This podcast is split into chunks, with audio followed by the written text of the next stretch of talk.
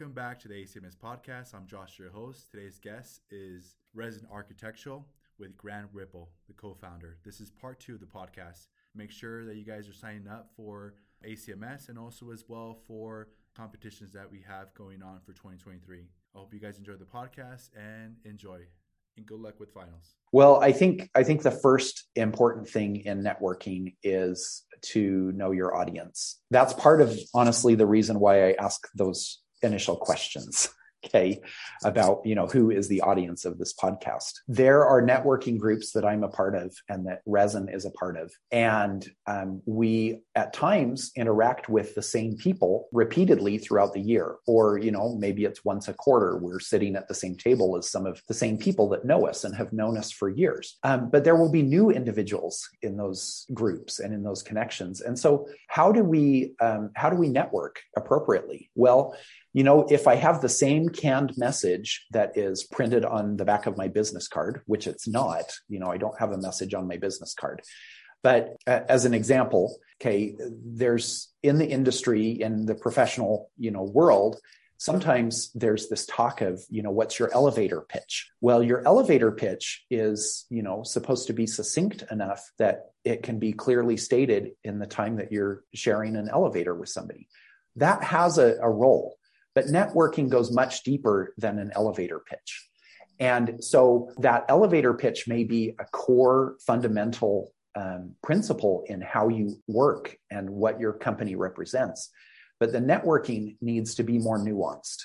It needs to be tailored to the, the specific scenarios or complexities or situation, the individuals that you're networking with. I mean, if you're coming completely cold to network, you, you need to understand who you're approaching and what their background is, at least to some level, so that you don't tell them something that that they maybe are an expert in more than you are, or they've had a, a completely different experience, and you need to um, share an alternate scenario that might change their perspective for good or or not good, I guess, based on their prior experience.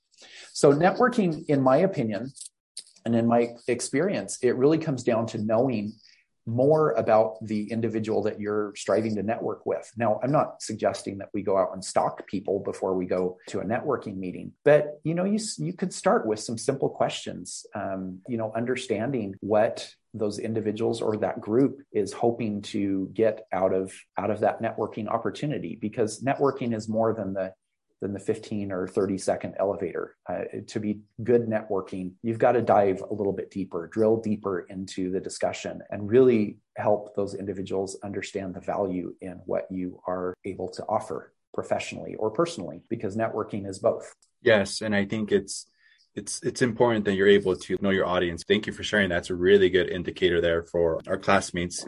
And what are the key indicators that you look for an in, for an intern Great, uh, great question.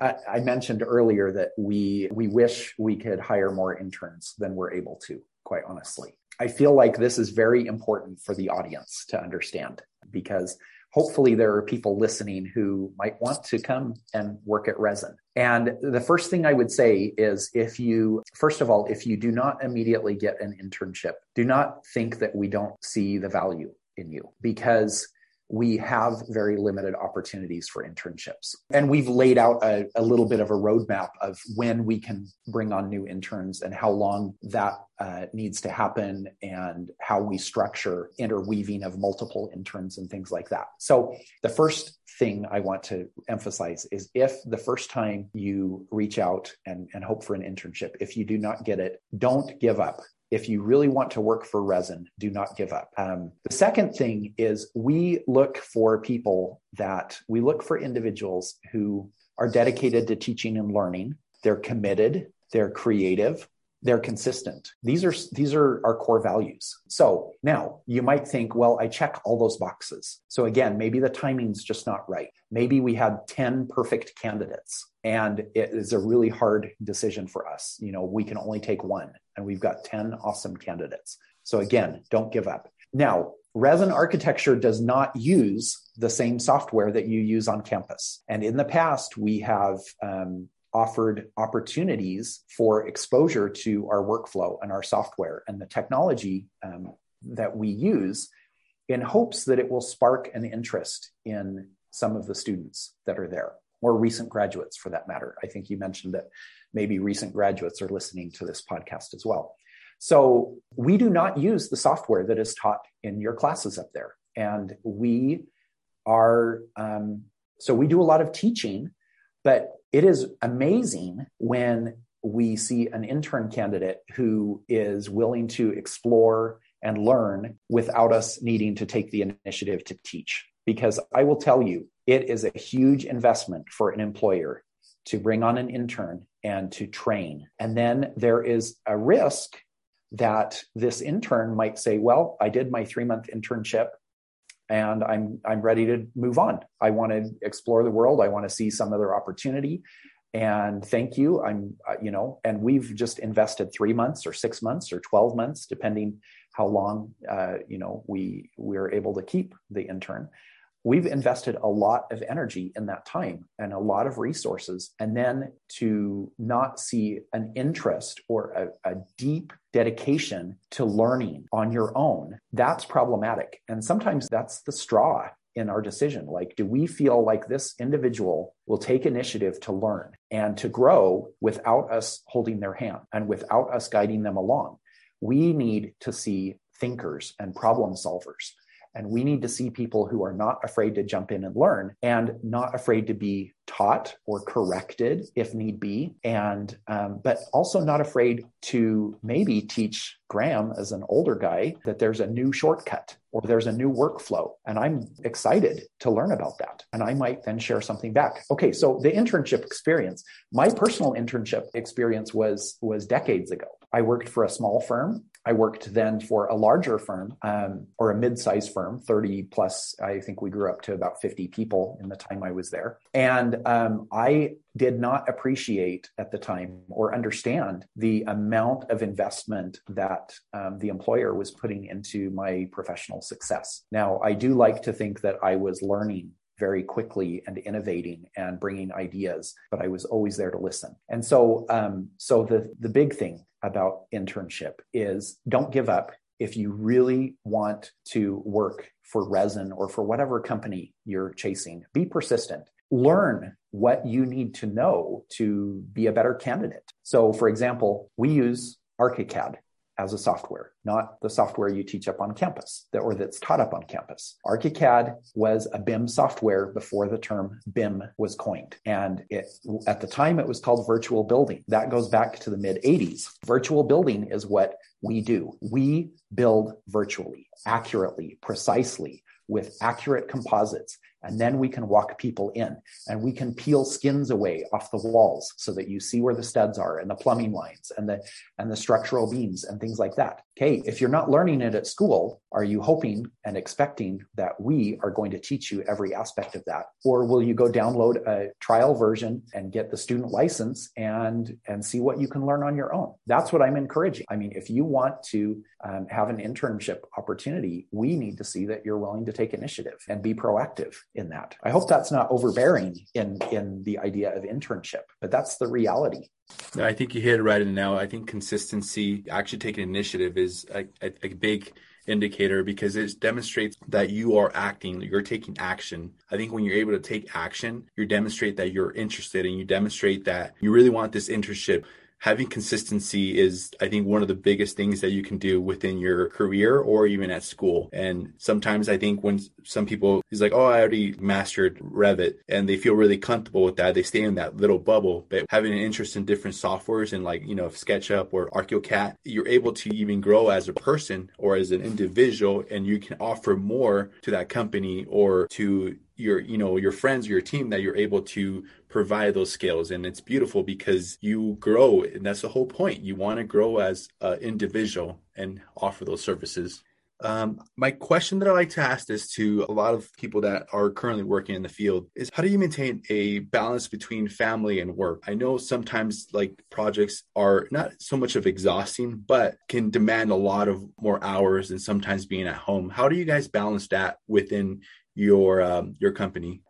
This is a great question, and it's a difficult question. Now, I recognize architecture is not taught directly up at BYU Idaho. I, I didn't attend BYU Idaho, but I did attend uh, a very focused uh, architecture program. And um, one of the things that I feel is consistent in the profession and from the professionals I knew as a student and and those that maybe were visiting instructors at the university is that um, architects love what they do. And boy when you love what you do having a balance is more challenging for sure. Certainly i love my family. Absolutely i love my family and they are the top priority. I love my work. I love the creative side of things so there is a very necessary balance between these two things. And there is no magic wand that says, if you do this, you will maintain balance. We encourage that our employees have a balanced life. It is difficult when there are deadlines. We, for example, on occasion, we will ask, um, are you willing to work overtime? We have a lot of work.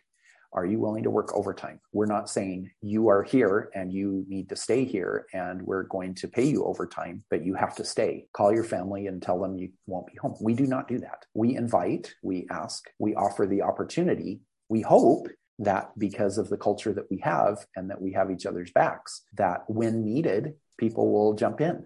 And then we want to balance that and offset that. So even going back a couple weeks, my colleague here in the office, we had a very long week and and this individual's spouse uh, had a day off from uh, their employment. So basically, the employee said, Well, can I take a long weekend because we worked a long week or we were anticipating a long week after? And I'm like, Yeah, absolutely. So we strive to see those opportunities for balance. Are we perfect at it? No. But we we want there to be balance because the worst thing that can happen is for somebody to be so out of balance that they are unhealthy or that their personal relationships are unhealthy and suffer as a result of what we do. So I don't have the magic answer that probably everybody wants, but culturally, it is very important for resin that we have balance.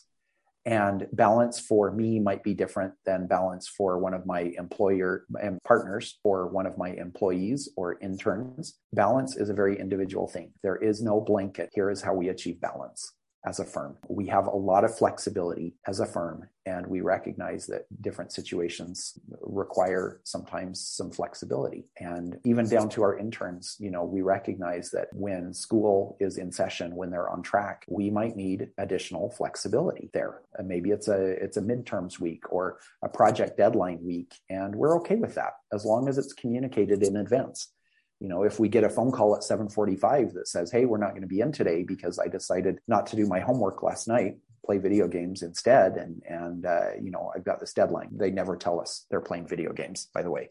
But you know I decided to procrastinate or whatever. Mm-hmm. balance mm-hmm. is important and we look to help our team have balance between their personal their family and the work lives. And I I just will you know say that is our goal. We want our team to be balanced well, thank you. I do appreciate sharing that. I think, like you said, there's not like an actual script or a perfect structure for balance in that it all depends within like you offer it to your teammates and you offer them to them if they want to work overtime i think it's so it's good that you're able to you know give them that option and how they can act in their own agency well we're almost at the end of the podcast and I would like to ask this to the people that represent their companies and what what defines resin? Like what does it mean more to you or to others that don't understand the vision that you have for resin? There there really are two components to this, I think. One is the external, one is the relationship between resin and our clients. And I've mentioned this previously during the podcast today, but we are about vision driven solutions Okay, you take that in the hundred different ways that it can be interpreted. Okay, vision driven solutions. The second aspect of this is more internal. You know, what is resin's uh, core and trajectory? I would I would say. And we we have a phrase that we use internally, and that's not what I'm going to share right now because this isn't the right audience for that the the phrase that is appropriate for resin's trajectory is that um, we are on the cutting edge of this wave, and we will continue to be on this cutting edge. We will adapt. We will continue to innovate and we will continue to lead. And the reality is, for the last five years, we've established enough momentum that we are the leader here in Eastern Idaho and even to a broader region. So, in a nutshell, we will continue to innovate and lead. And what resin looks like five years from now might be completely different than what it is now because we will stay on that cutting edge. Wow. Thank you for sharing that when you said that, it made me like kind of visualize you guys with like 60 more employees and I can like see your different departments. So like already within your, your architectural firm. And it, it just got me really emotional when you said that because it's just like, I don't know, like when you are being really optimistic of your company, it demonstrates so much how you believe to the core of all the elements in every single person that it's part of your team. It kind of like just shows that you would see them succeed no matter what, even if like, you know, if you have a recession or if you don't, like we're still going to have success no matter what. And I, I love that you shared that. But I don't know if you would like to share any other comments or anything else that you would like to share. Yeah, I just I just want to say I'm really honored that um, you reached out to Resin. Um, we have had a great relationship with BYU Idaho and the students there, and there are opportunities that we will continue to offer. We did a scholarship opportunity this uh, past fall semester and there will be some awards uh, given here in a, in a couple of weeks uh, with regards to that. There will be future scholarship opportunities that are sponsored by Resin, and uh, you know we would encourage those who are interested to pay attention um, because it's it's a great thing, and we love to see the initiative of students. So we hope to continue a great relationship with the department there and with the students, and we hope that you know we're able to welcome um, additional future students and emerging professionals into resin as the years move forward. Well, thank you. I do appreciate that. And I think when you guys, when I'm able to visit your website, I could just see like all the students that you have, like your architects in training. It demonstrates like, you know, how much you believe in them and how they're going to succeed with all the skills and experiences they're building there at, at Resin Architectural. And thank you for looking at our students here or my teammates as well here at BYUI, because we understand that you guys are one of the leaders here in Eastern Idaho in design. And thank you. I do appreciate for the opportunity through you being on the podcast.